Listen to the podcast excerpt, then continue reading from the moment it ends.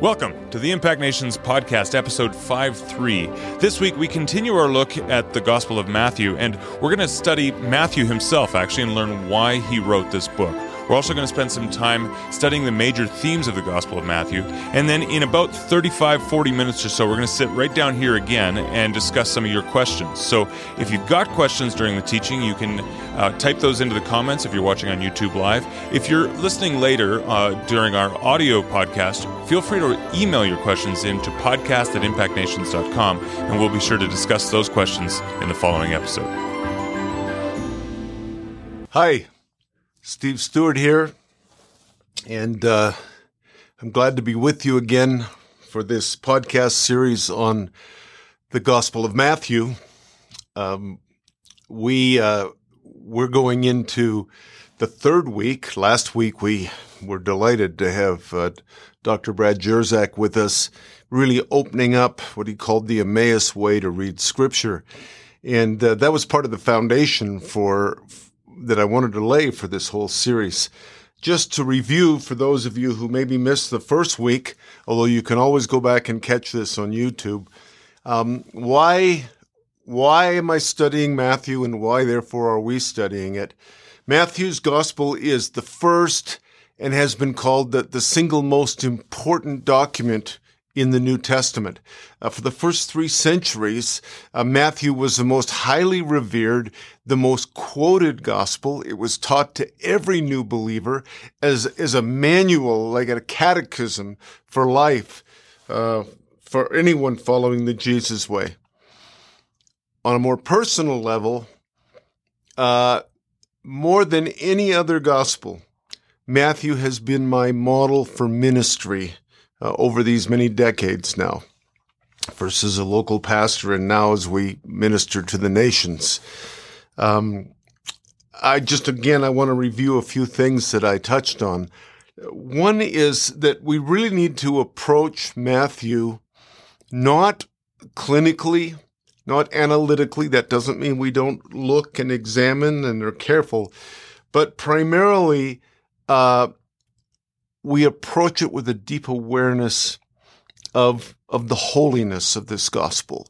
Uh, I think a, a, key to a greater understanding of the, this gospel is to enter it with a sense of awe.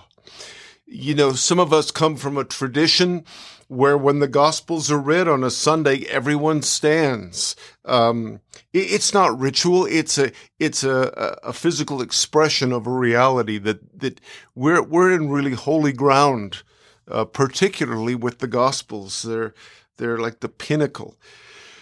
Um, one of the early church fathers, Chrysostom, I told two weeks ago, he he compares what coming into the gospel being read is is like an audience. They're talking and visiting, and then suddenly in comes someone uh, to read letters from the king, and there's a hush in the crowd. There's a great sense of uh, attentiveness and anticipation. Church fathers insisted, frankly, that what we are reading here are not Matthew's works, but God's words moving through him. My hope in this series is that we will see Matthew's gospel, um, we'll see an echo of, of the angel's invitation to John in the book of Revelation come up here. So we talked about holiness, and I, I, want us to continue to remember that as we go through this series. I talked a little bit about reading the scriptures, and uh, Brad took us a lot further, but let me just lay again uh, through review a quick foundation. We we live in a society that is incredibly, incredibly impacted by the worldview of the Enlightenment. The uh, 18th and 19th century view that that the only thing that matters were the things that could be sensed, see, hear, touch, feel, and um, for the first 1500 years, the Bible was uh, universally understood through a, a, a transcendent, a, a supernatural paradigm. But along comes the Enlightenment and after about 100, 125 years, it starts to really affect um, biblical interpretation. And uh, the the method of reading it again, analytical, uh, looking at it piece by piece, is is known as the historical critical method. And and what it led to, I really believe, is uh, almost a two dimensional reading that. Uh, they were searching, searching out the, the correct meaning of each word and uh, the historical uh, literary significance. And, and, what we ended up with, I think, is a rather flat two dimensional uh, gospel. Uh, we read the Bible that way.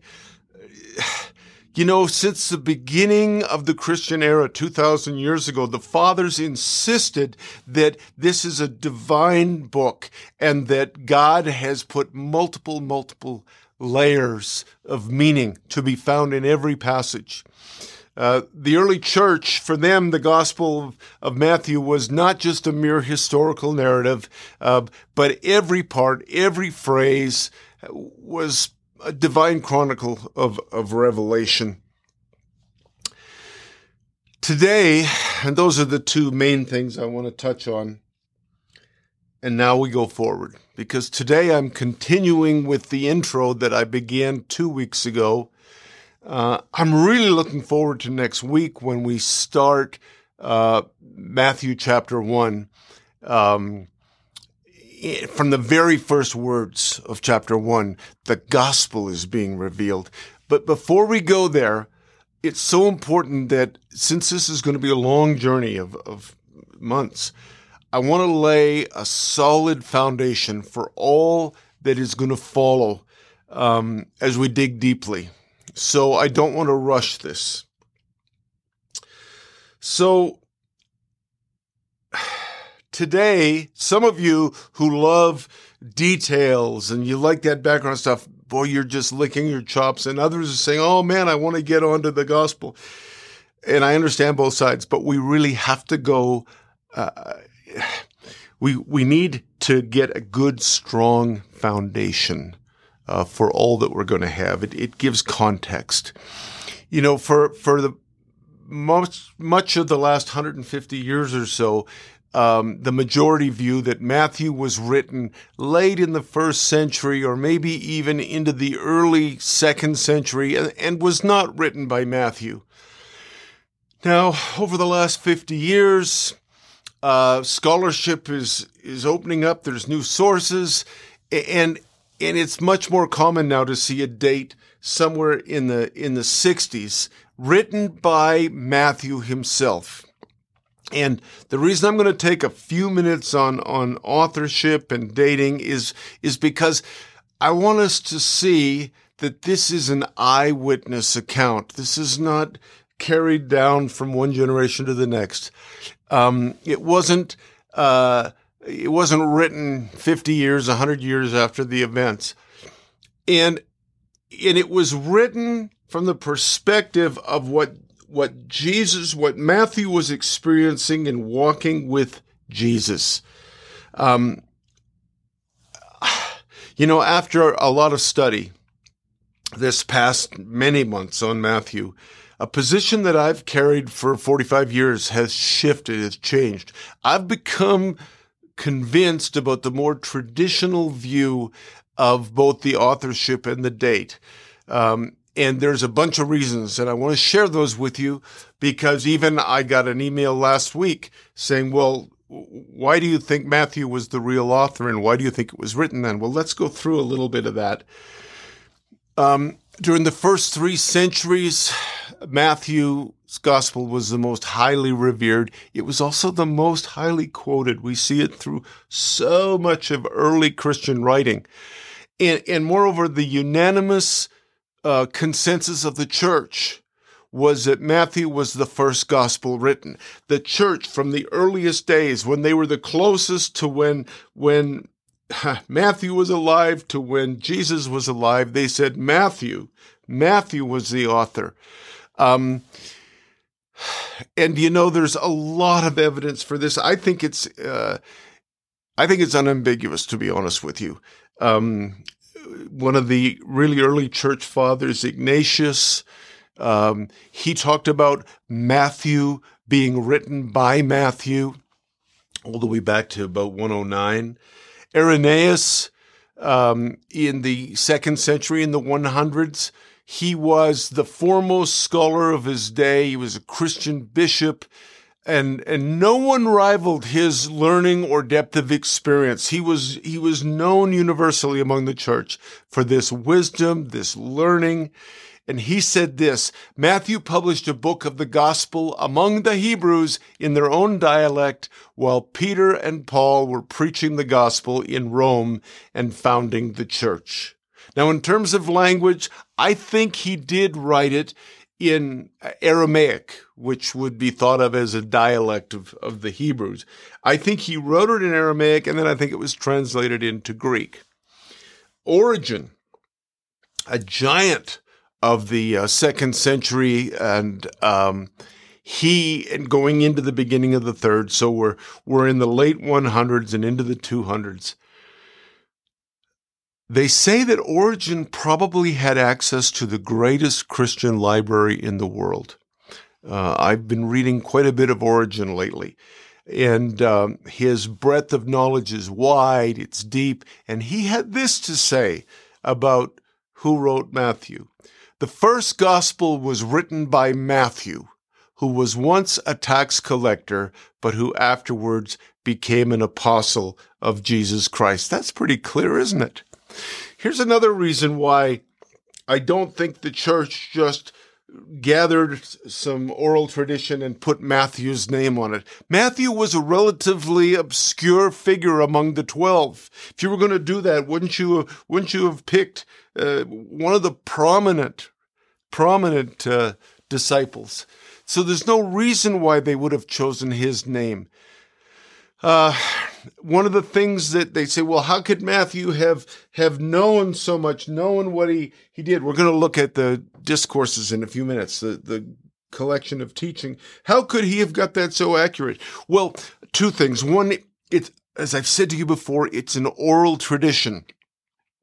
Children grew up. Everybody learned by listening and they listened carefully and they had to speak it back. They, they, they learned and memorized that way. Secondly, what was Jesus' ministry like?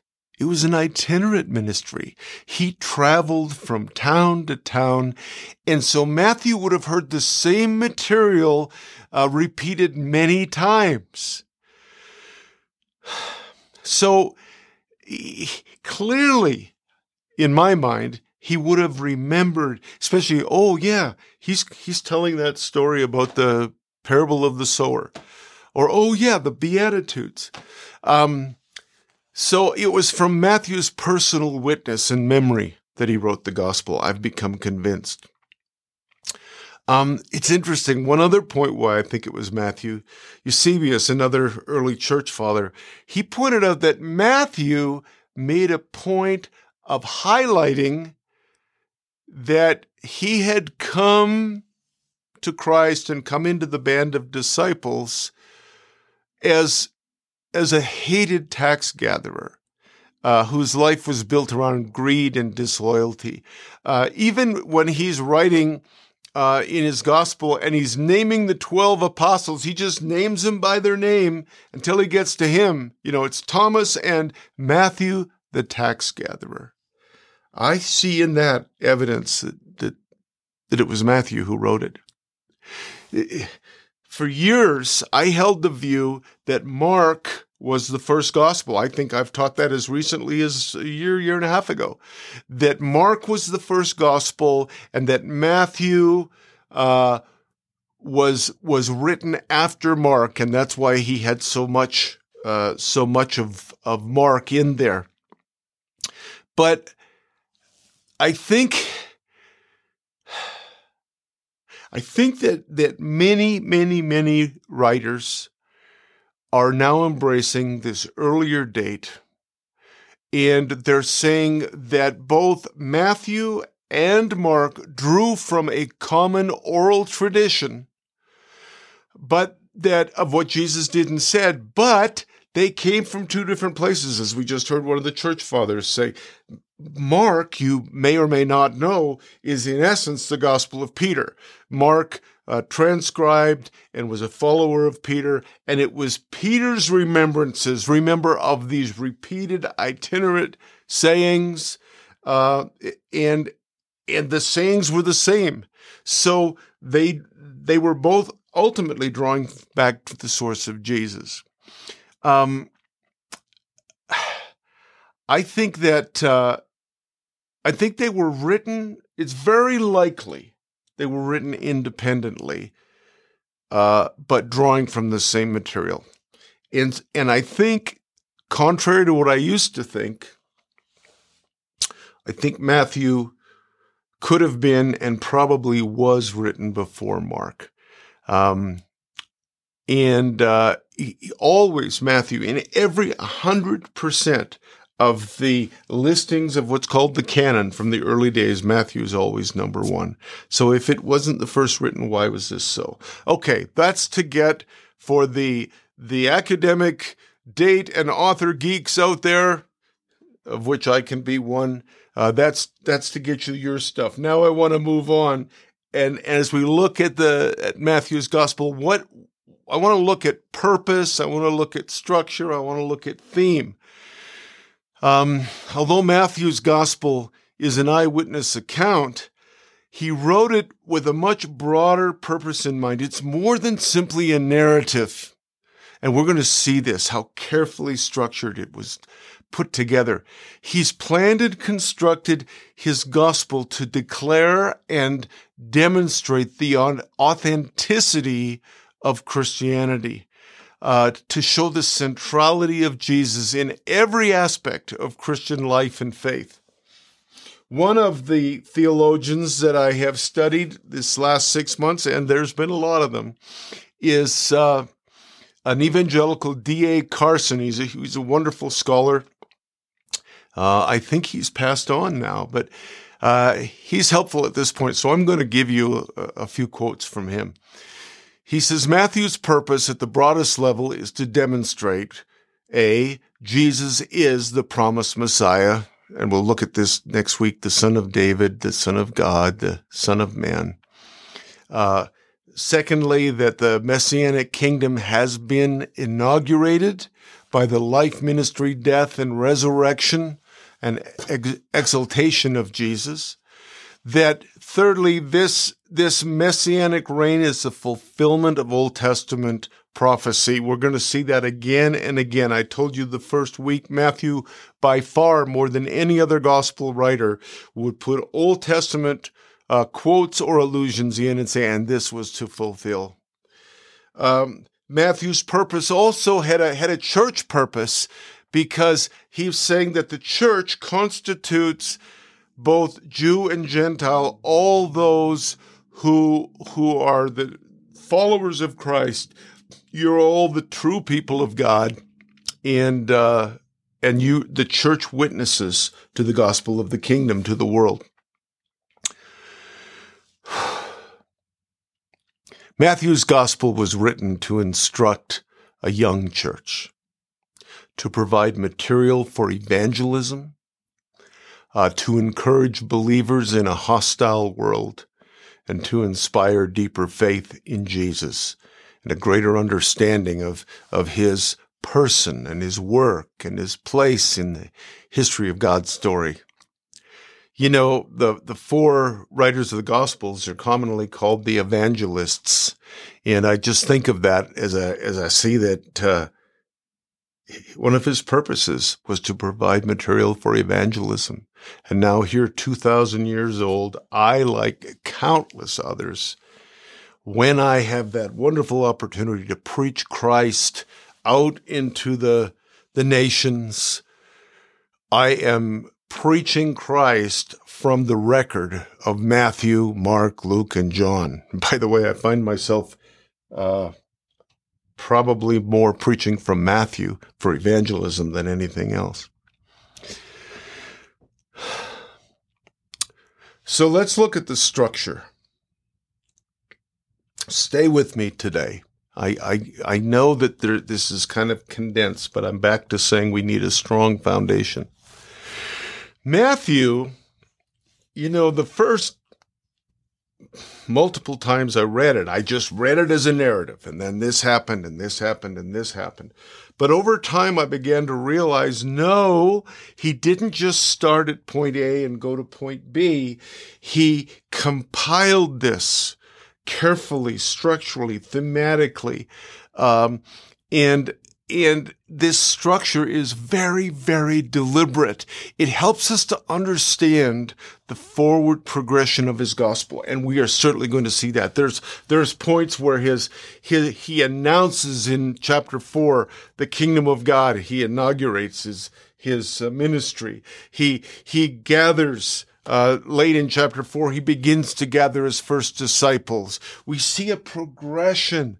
Um, there's this growing awareness of who is this? Because he's bigger and more powerful and more wonderful than they ever realized. Then we move to that pinnacle verse, Matthew 16, 16, when he says in 15, and who do you say I am? And Peter says, thou art the Christ, the son of the living God. And it moves beyond that to this revelation of what is about to take place at the cross. It, there's a forward progression, a movement that is so clear in Matthew's gospel. So the, there's lots of different ways of defining the structure of this gospel because it, it's, it's actually much more complex than it looks at first reading. And, uh, no outline can be rigid. I've looked at a bunch of writers and commentaries and theologians, and everybody's got different outlines, but it seems to me that there are some common things that I am very comfortable with.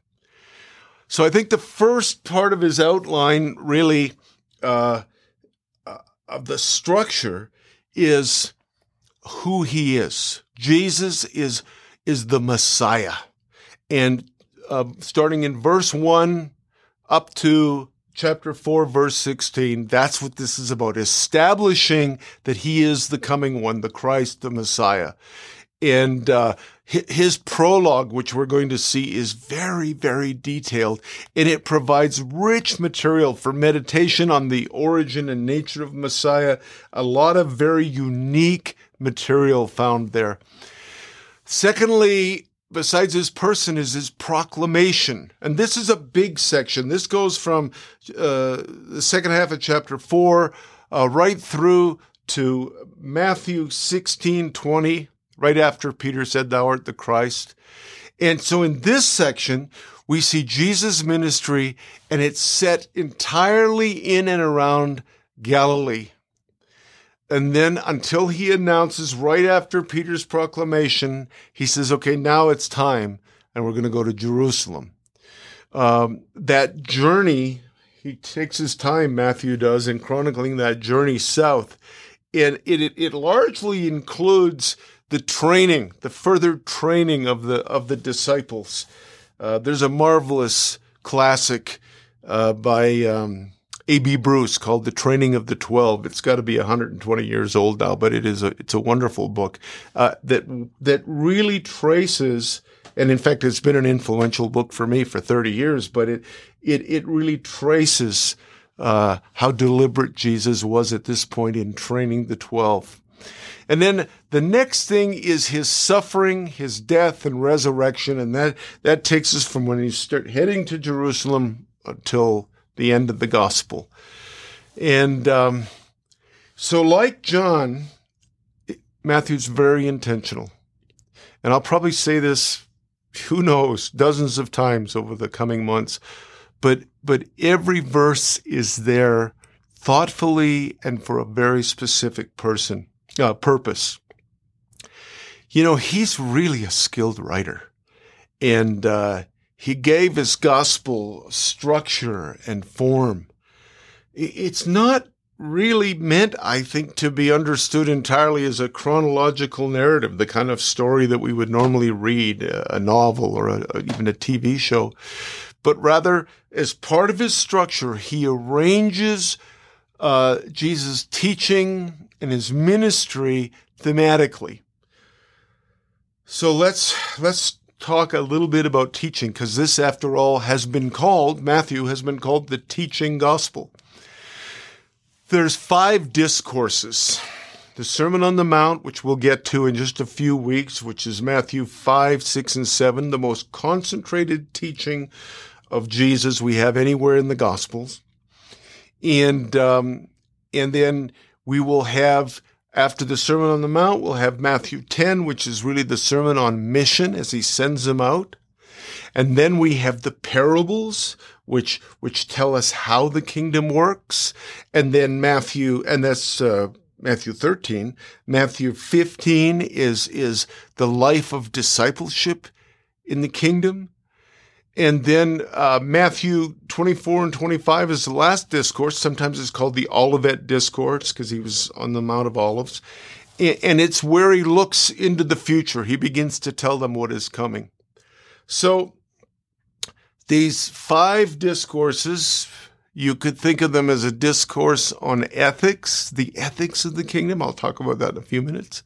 Discourse on mission, discourse on the kingdom of God, discourse on community, which is stronger uh, in Matthew than uh, I think in any of the f- other uh, three, uh, any of the four gospels, the other three. And then we have a discourse on, on end times.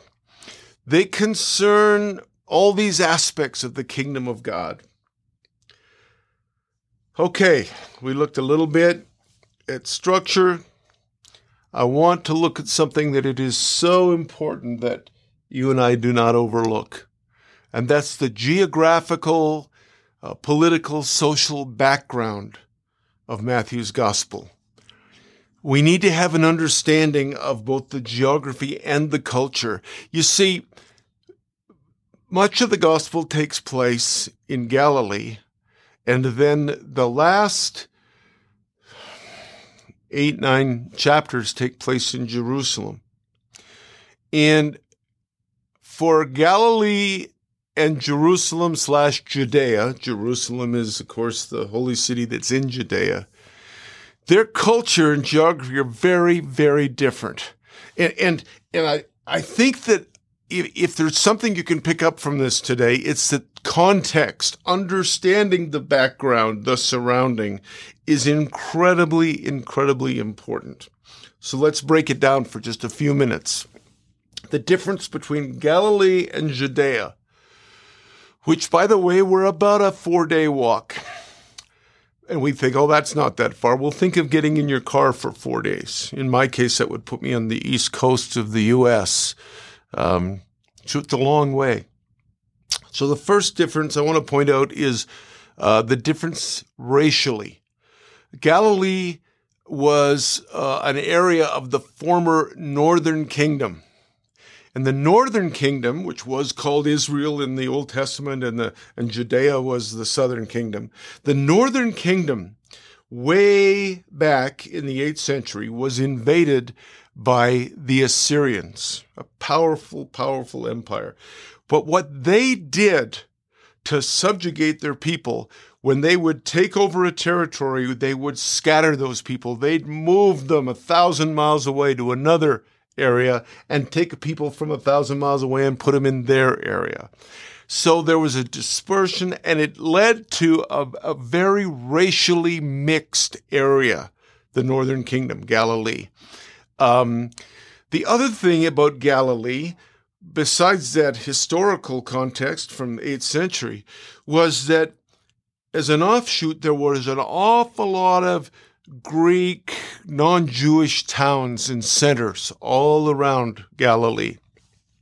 So that would be a big difference from Judea, which was, of course, Jewish. Secondly, is uh, geographically. Uh, Galilee is separated from Judea not only by 70 miles, but by Samaria, another area that was very racially mixed because of the same conquest, and the Decapolis, which we're going to hear about the Decapolis a few times over the Gospel of Matthew. But um, the Decapolis was a largely a Greek or Hellenistic area. So there's another difference. Politically, Galilee had been under separate administration for almost 900 years. It was, at least officially, under what's called a Herodian prince, Herod. Judea, on the other hand, was under direct Roman rule and had been for 150, 200 years. So even their politics, their whole worldview of what politics is, uh, was very different. Another difference, this is interesting. Galilee had really, really good agricultural land. And on top of that, the Sea of Galilee was great for fishing. It's very, very deep. And as a result, Galilee was really, relative to the south, to Judea, was very prosperous. What happens when you've got one society that's prosperous and one that doesn't, isn't? The poorer one resents the richer one. It always happens that way. Now, it's interesting, even though they were economically advanced, culturally, no way. The Judeans looked down on their northern neighbors, down on the Galileans. Uh, they were like uh, country bumpkins. It, uh, it, it was like the, the Beverly Hillbillies, if any of you are old enough to remember that and uh, and they just looked down on them. That's why it, it's interesting. If you look right near the end of uh, chapter one of John's Gospel, uh, Philip says to Nathaniel, "We've found Messiah," and uh, and he says, "Where's he from?" He's from Nazareth in Galilee, and he says, "You got to be kidding! Can anything good come from Nazareth?" See, they lacked sophistication, and uh, and and they were more open because of the geography to non-Jewish influences. Let me give you one more difference. I'm spending time on this because it's important for us to begin to understand the world of the first century, the world in which Matthew's gospel is written and is recording. So the last one is religiously. The Judeans thought that the Galileans were very lax in their observance of of ritual law. Now, can you see Jesus of Nazareth? Can you see a problem there? And you know, this was made worse uh, by the fact that that Judaism was built around these key festivals every year, and everyone would come. Well, not all the Galileans would come. They they were so far away from Jerusalem theological leadership in Judaism was, was laser focused in Jerusalem. So that's where what came out of the temple, the teaching that came out of the temple must be the best teaching, must be the right teaching. So we've got to be aware of these cultural differences and prejudices as we see the rejection of Jesus as the Christ by the people of Jerusalem because that adds to the rejection. It's like someone coming from the Ozarks um, to New York City and saying, This is the way it is. It's seen almost like a foreigner. Jesus' accent, and we know Peter's accent, would immediately identify him as an outsider. Uh, and you know, they had all the common cultural prejudices that one culture has against the other. Um, they wouldn't receive him as a prophet because he was Galilean, uh, certainly not the Messiah. And, and they believed that that title of Messiah belonged to someone from Judea. I'm going to go outside of Matthew and give you an example from John 7, um, starting at verse 40. When they heard these words, teaching Jesus had just given, if anyone is thirsty, let him come, etc. When they heard these words, some in the crowd said, This is really the prophet. Others said, This is the Messiah. But some said, Surely the Messiah does not come from Galilee, does he? Hasn't the scripture said that the Messiah is descended from David and comes from Bethlehem, the village where David lived?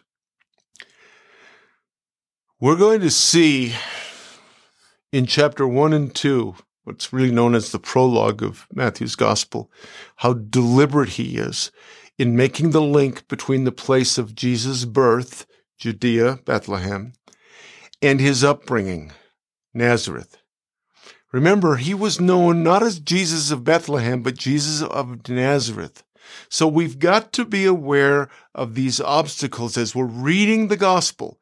Otherwise, we miss uh, important dimensions of what is going on, what Matthew is telling us.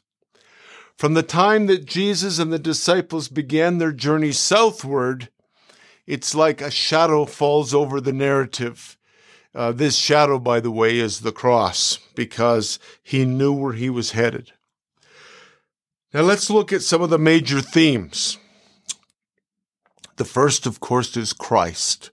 From the very beginning, verse 1, chapter 1, Matthew focuses on Christ, the person of Jesus, ministry of Jesus, passion of Jesus, resurrection of Jesus. Matthew presents Jesus in the context of five names Messiah, more than any other gospel. He, he's called Messiah. Christ is simply the Greek translation.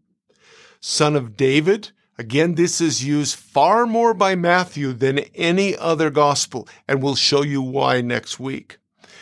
Um, Lord, Kurios, which is applied specifically to Jesus uh, several times through Matthew's gospel. It was a confessional title in the early church, by the way. Son of Man. Uh, this is Jesus' preferred title. But only Jesus uses this term. Isn't that interesting? He uses it about himself, but nobody else does. Uh, he's talk, he talks about himself as the Son of Man when referring to his ministry, the cross, his future vindication and glory. So this speaks of him, Son of Man, how he saw himself as the fulfillment of the suffering servant of the people, the one who came low to rescue. Son of God, more than David's son, more than the Son of Man, the Son of God. Uh, in the very first chapter, he's called Emmanuel, God with us. The, the climactic moment I referred to in, in uh, chapter 16, you are the Son of the living God. So we're going to see that theme develop very intentionally through this gospel. The next theme is huge. It is the kingdom of God. It's the most overarching theme of Matthew's gospel. It's introduced in chapter 3 and and carried through 36 times. Jesus came announcing the kingdom. His parables explained the kingdom. His miracles bore witness to the presence and reality of the kingdom. The context for understanding Matthew, I think more than anything else, is, is the context of the kingdom of God. And, uh, you know, it's interesting because even, say, 30 years ago, um, 35 years ago, there was so little talk about the kingdom, so little understanding of the kingdom. And yet, and yet that is, that's the, that's the glue that holds this gospel together. That is the central theme. Matthew, you see, he's insisting that Jesus is the king who fulfills Israel's story and purpose. Kingdom. He talks kingdom all the time. The Greek word, word is basileia. I used to spend a lot of time teaching the church starting maybe 32 years ago about the kingdom. I felt like I was playing catch up since about 1982. And I realized all around me, we need to get hold of this because it is at the center of what Jesus' gospel is. Uh, the kingdom expresses the ultimate sovereignty of God over his world. After that introduction, when I gave you structure to right up to Matthew 4 16, 4 17, begins the new section. He begins his ministry with the first thing he says, the kingdom of heaven is here. Matthew usually used the term kingdom of heaven for his Jewish audience. It's synonymous with the kingdom of God. He is announcing the inauguration of the long awaited kingdom. It has come, he says. At other places, he says it is coming, is it is advancing. And yet, other places, he says uh, it is yet to be fully realized. We're going to look at what all of that means. The upside down kingdom, the, the character of the kingdom is radical. It's a new order. It means good news uh, for the poor. The, the first shall be last, the last shall be poor. Um, it's, it's nonviolence. It's losing your life to find it. The demands of the kingdom. We, we must first decide to enter the kingdom accepting it by its demands. Matthew 7 uh, talks a lot about this. Enter through the narrow gate, for the gate is wide, the road is easy, leads to destruction. There's many who take it. Not everyone who says to me, Lord, Lord, will enter the kingdom of heaven, but only the one who does the will of my Father in heaven. That's always been a challenging verse to me. And again, we'll look a lot more at that in the coming weeks. Another aspect of the kingdom in this introduction overview is spiritual warfare in the kingdom. The whole mission of Jesus, including his words, his deeds, his death, his resurrection, constituted an initial defeat of uh, Satan's powers that make the final outcome and the triumph of the kingdom certain. Uh, this week, I've been doing a, a daily teaching um, on Passion Week, Holy Week. And as we've gone through that, we're seeing that that it more and more there's a battle. The cross the cross is about a battle against the powers of darkness. So Jesus' message is that his own person, who he is, his mission has invaded human history and has triumphed over evil. Even though the final deliverance will not occur until his second coming, the end of the age, but the kingdom is advancing. One of the things I used to teach all the time is that, that the activity of the kingdom, the manifestation of the kingdom is such that with every healing, with every salvation, with every deliverance, every time the, the poor receive the mercy of the kingdom through food, water, whatever, every time that happens, tangibly the kingdom is forcefully advancing. Matthew 11, 12. Um, we must see all miracles in Matthew as manifestations of the kingdom. We're on the home stretch. The other theme is ethics. Matthew is considered, without a doubt, the most ethical of the four gospels. This is especially clear in the Sermon on the Mount. And the ethic of Matthew's gospel is a radical, uncompromising ethic of devotion and total dependence upon God. It makes us uncomfortable. We, we, we either, we try to work our way around it or we try to ignore it, but it confronts us head on with a radical ethic of devotion. It calls for metanoia, which simply means uh, a call for repentance, which simply means uh, a change of direction, a change of heart.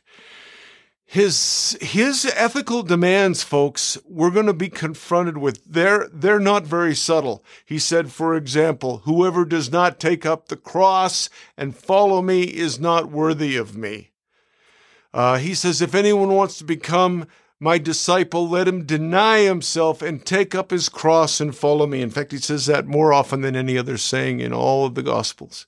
To be faithful to the text of the Gospel and not just study it and, and, you know, massage it and manipulate it. To be faithful to the text of the Gospel, we must let Jesus' radical demands confront us with all the unnerving force which that would they would have struck his first hearers? Are we surprised that people pressed in and other people scattered away?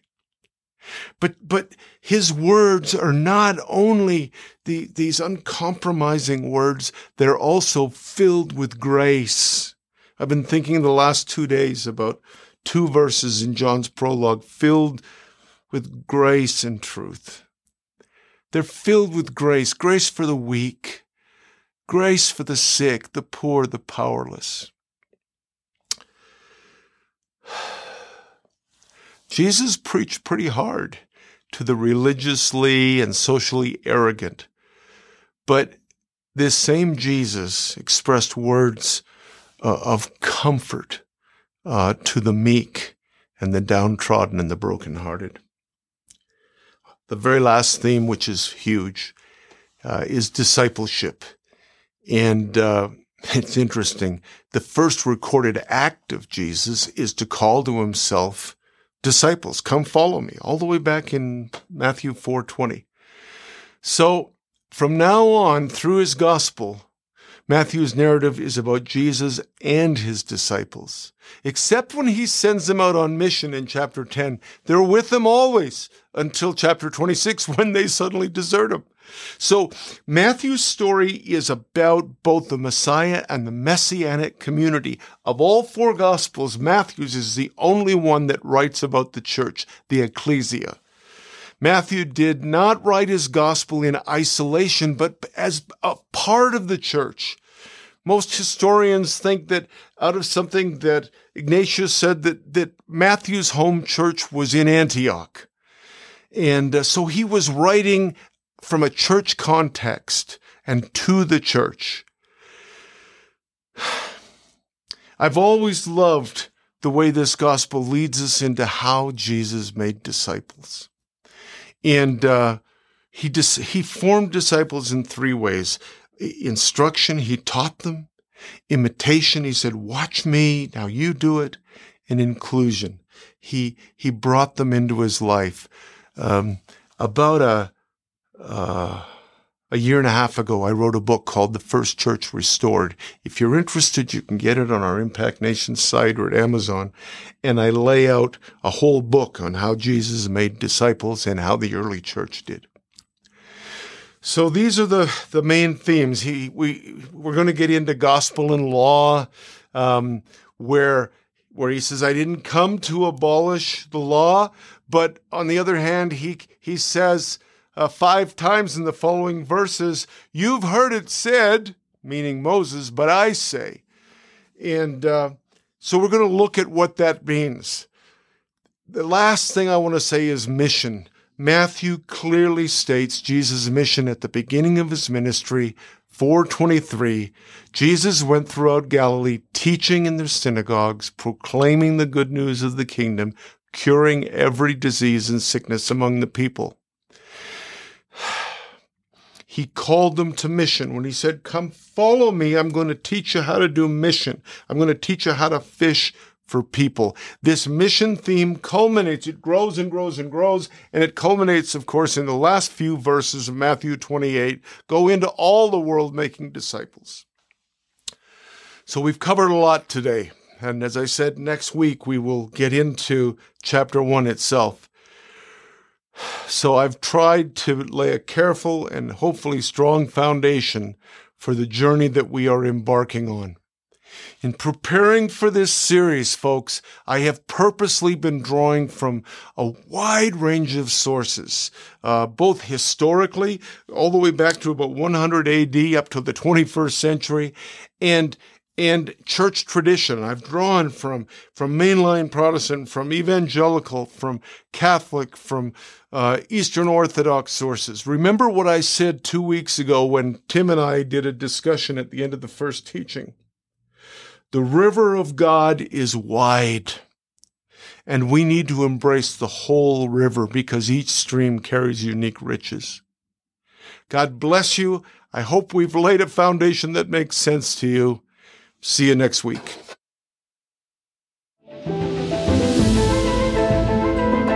Now what? The gospel is meant to be lived.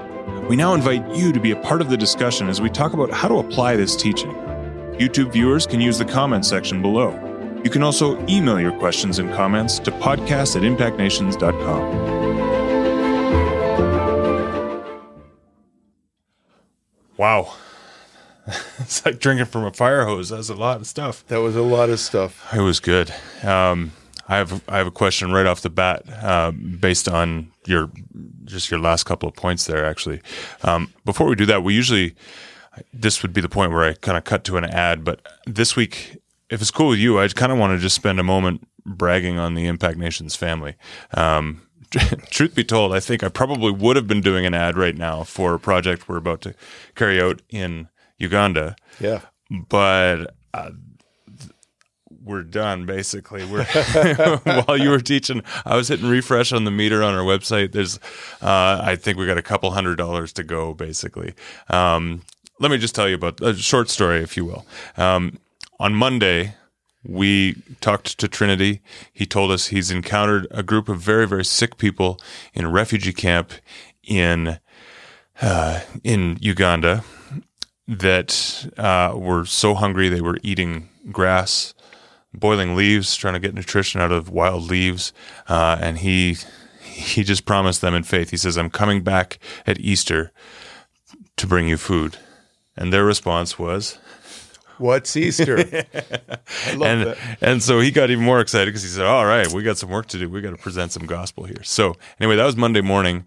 Uh, we Of got this week. Yeah, of this week. We're talking three days ago. yeah, we're currently on Thursday, so that was Wow. Uh, yeah, Wow. Okay. and uh, we got to work here in the office. We, you know, uh, we recognize the need, and there are moments in. I, I said this earlier uh, this week when I was talking with Trinity, but there are moments in Impact Nation's history. You call them suddenlies. These moments where we just feel like the Holy Spirit says, "That's that's what I'm doing. That's what I'm. That's what I want you doing." And so we just got busy going about the Father's business, and we put together a, a quick campaign and told the Impact Nations family, "Hey, we want to feed 400 families for one month." It was a nineteen thousand dollar project, uh, and by the time I got home from work on Wednesday, we'd reached our goal of nineteen thousand dollars, which was four hundred families fed for the entire month of April, getting food on Easter weekend. Uh, they don't even understand the significance of that yet, but they will.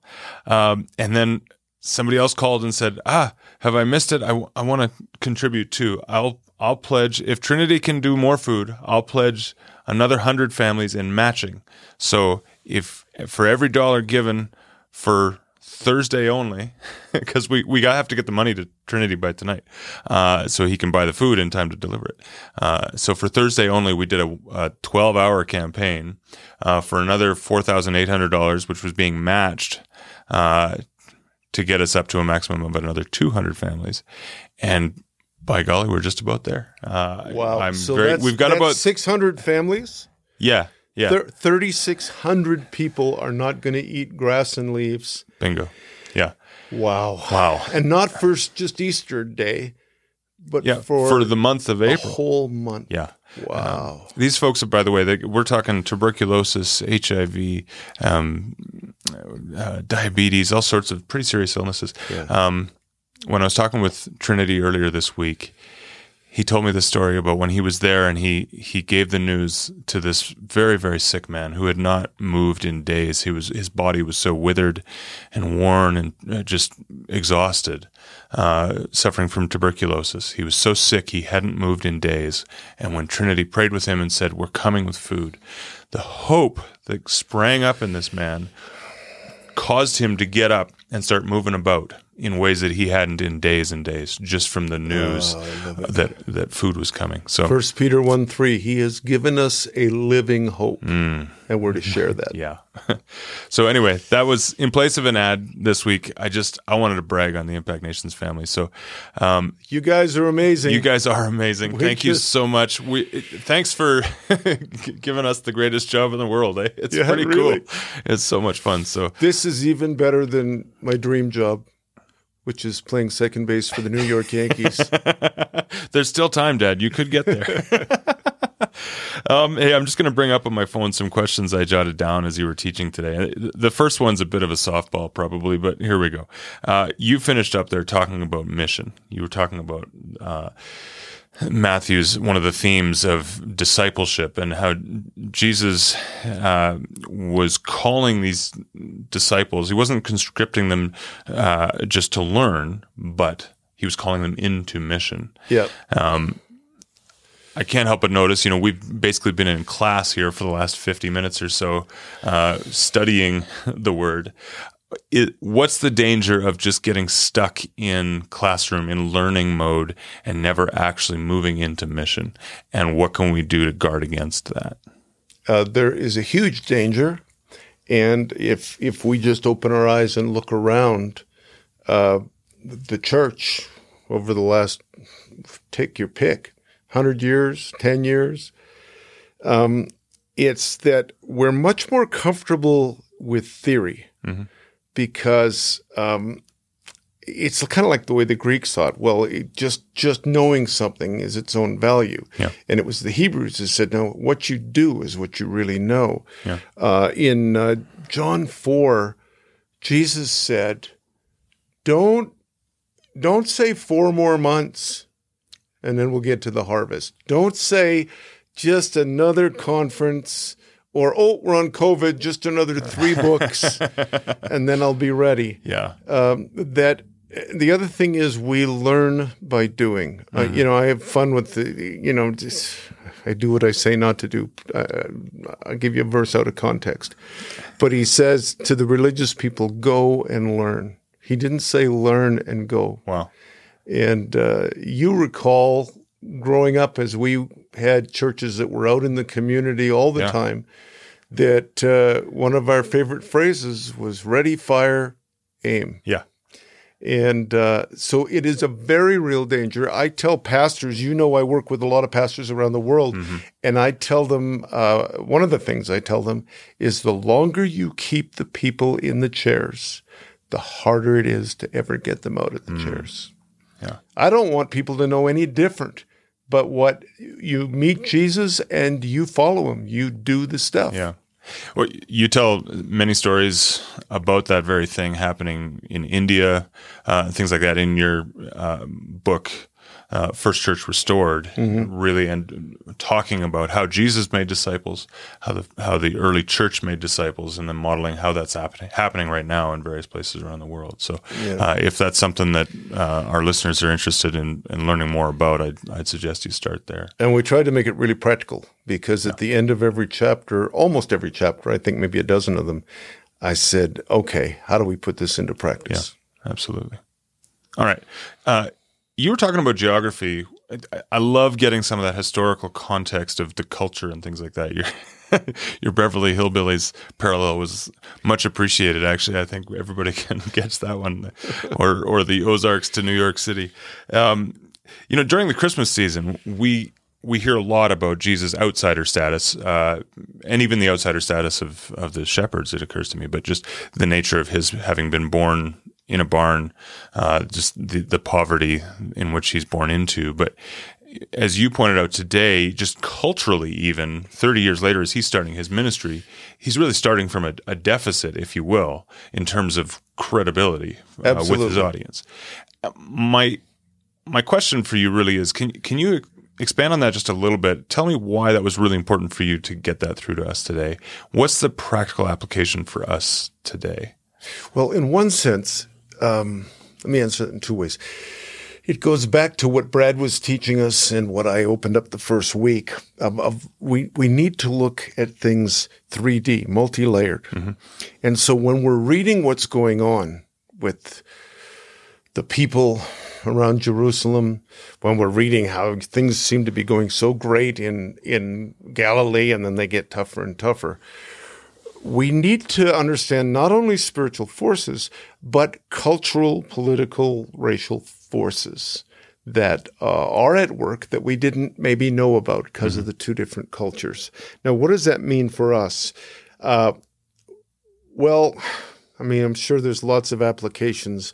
What I'm thinking about is that for us to be inclusive, for us to hear what God is saying, get out of our own narrow stream, uh, get out of Judea, because God is saying stuff from the Decapolis and from Galilee and, and so forth. Uh, I think it's important uh, in terms of listening and learning from many streams in that way, but in doing life from many streams. You know, I'm being. Uh, I'm being intentional, even with COVID lockdown. I'm being intentional in going out in my own city and connecting with folks socioeconomically, racially from a very different background than mine. And it's tied into this whole issue. of of us not living within stream. You know, we're we're very ethnocentric. Um, it- the the closer thing is something is to what I'm used to, the more right it is. You and I know that taking teams around the world. Yeah. And uh, if it's like home, oh yeah, this is a great place. Yeah. And if it's not, something doesn't feel right here. I'm getting a bad feeling. yeah. And we'll say that's not a bad feeling. That's indigestion. You had too much hot curry. I I would say, practically speaking, you know, if if you look around, look around your small group, look around the people you spend a lot of time with, and if they all look the same as you, if they all think the same way as you, uh, then maybe it's time to go find some more friends. I was going to say some new friends. I don't mean discard those friends, but uh, you know, Be begin to intentional. be intentional. You know, I, uh, my wife and I have befriended a couple uh, who are new to our church who are just they live they live only 15 minutes away from us, but they live like in a different world. They're uh, they live kind of right at the edge of the desert, and they've, they've got a dune buggy, and they they just they've got like animals on their property and stuff like that. They come from a very very different socioeconomic background from us, uh, and it's been a joy to share our story with them and to learn from you know learn about their story and just begin to walk with the Lord together, uh, being unified in Christ, but enjoying the diversity and and really, uh, I think, growing because of that. yeah, I agree. It, it's rich, isn't it? It is. I, Yeah. You've heard me say for years of your life that uh, I, talking about the poor, Yeah. different socioeconomic, I need them away more than they need me. Yeah. I need those from diverse backgrounds Yeah. more than they need me. Yeah. Uh, otherwise, we get what uh, your Uncle John used to say when you get older, you get a hardening of the categories. Uh, uh, you can punt on this if you're going to come back to it later in the series, but you you were kind of listing off many of the different titles that Matthew uses for Jesus. You referred to the one that Jesus uses, only Jesus uses for himself, the Son of Man. Uh, where did he get that? What's the significance of it? And like, was that a term familiar to his audience and to Matthew's audience? Like, did they know right away what he's referencing? uh, I'm sure they did, because uh, it is uh, it is a term that uh, I think Ezekiel is called, that um, Ma- uh, Daniel's called, uh, in some translations, even uh, in the Psalms. Yeah. So I think it's a term that they understood. Okay. Uh, I, I see the time and we should probably wrap up, but uh, this is kind of a weird question, probably. But you've seen the movie The Chosen. Yeah. Or the movie, the show, the series. I think they've just this weekend are about to release season two, which we're really excited. We're going to start watching that with the kids. But uh, Matthew is a very prominent character in the show, and he's kind of an odd dude. We like, would say autistic, yeah, probably. that's the word I was going to use. Yeah. Yeah. Is there something in the text that they got No. that from, or is that just the producers trying to add some color here? adding color and broadening our categories Hmm. that we realize that the because you know we say it's for everybody but when we think about everybody they look like us yeah. so i think he's confronting us with that i was talking with brad Jersak the other day about that we were laughing Yeah. about that presentation but i think it's very intentional Wow. That's good. Well, uh, what's next week? What happens next? Ooh. Next week, I'm excited about um, because now we we dig in, and we're going to start with a passage that I read almost by rote for who knows how long 25 years. And then as I started to go deeper and I started to look at what uh, historical church fathers had to say, what the church understood, I realized that in those first 17 verses, which is the genealogy, Yeah, I've been telling you about that recently. um, he's preaching the gospel and he's preaching it. He's coming. He's coming out of the gate running full tilt. All right. I need some convincing. I'm looking forward to that. um, folks, thank you so much for joining us for the Impact Nations podcast this week. It's been a joy to to be with you, to get this teaching, to even just this discussion has been so much fun. Uh, we do this every Thursday at 3 p.m. Mountain Daylight Time on YouTube Live. If you go to impactnations.com slash, no, sorry, youtube.com slash impactnations. Get it right, Timmy. Uh, you'll find us there. You can also, we catalog this stuff uh, in a playlist, so you can just go back and look at past episodes as well. Uh, if you want to be notified of that, I would encourage you hit subscribe, head to that youtube.com slash impact nations, hit the subscribe button. Once you do that, a little bell pops up. You hit the bell and you'll get notifications on your device telling you that we've gone live. Uh, we've already, we've been live a whole bunch this week, actually. Yeah. Uh, so hit that button because you're missing out. You did, you've been doing, you alluded to uh, several kind of 10 to 15 minute teachings on the Passion Week. Uh, I had an interview with Trinity that I mentioned earlier. Uh, so you're missing out if you haven't hit subscribe. So youtube.com slash impact nations. Hit subscribe, hit the bell. Um, if you like to listen to the podcast later on in the week, subscribe using iTunes, whatever podcast app you like to use. You can go to impactnations.com slash podcast. There's a bunch of subscribe buttons there. Uh, and that'll just automatically download to your device each week. It'll be waiting for you uh, so you can listen to it on the way to I- work and stuff like that. I had uh, somebody tell me yesterday they've been listening to the podcast in the car on Yeah. the way to and from work. Yeah, and I've heard from those folks that they really appreciate the new setup here because the audio is uh, even better than when we used to crowd around in front of my whiteboard and have a single microphone that was far too far away. And now we don't have to worry about you pounding on the table either. So we've really upgraded. uh, listen, folks, we're so glad you could join us. We're really looking forward to being with you again next week. God bless. Bye bye.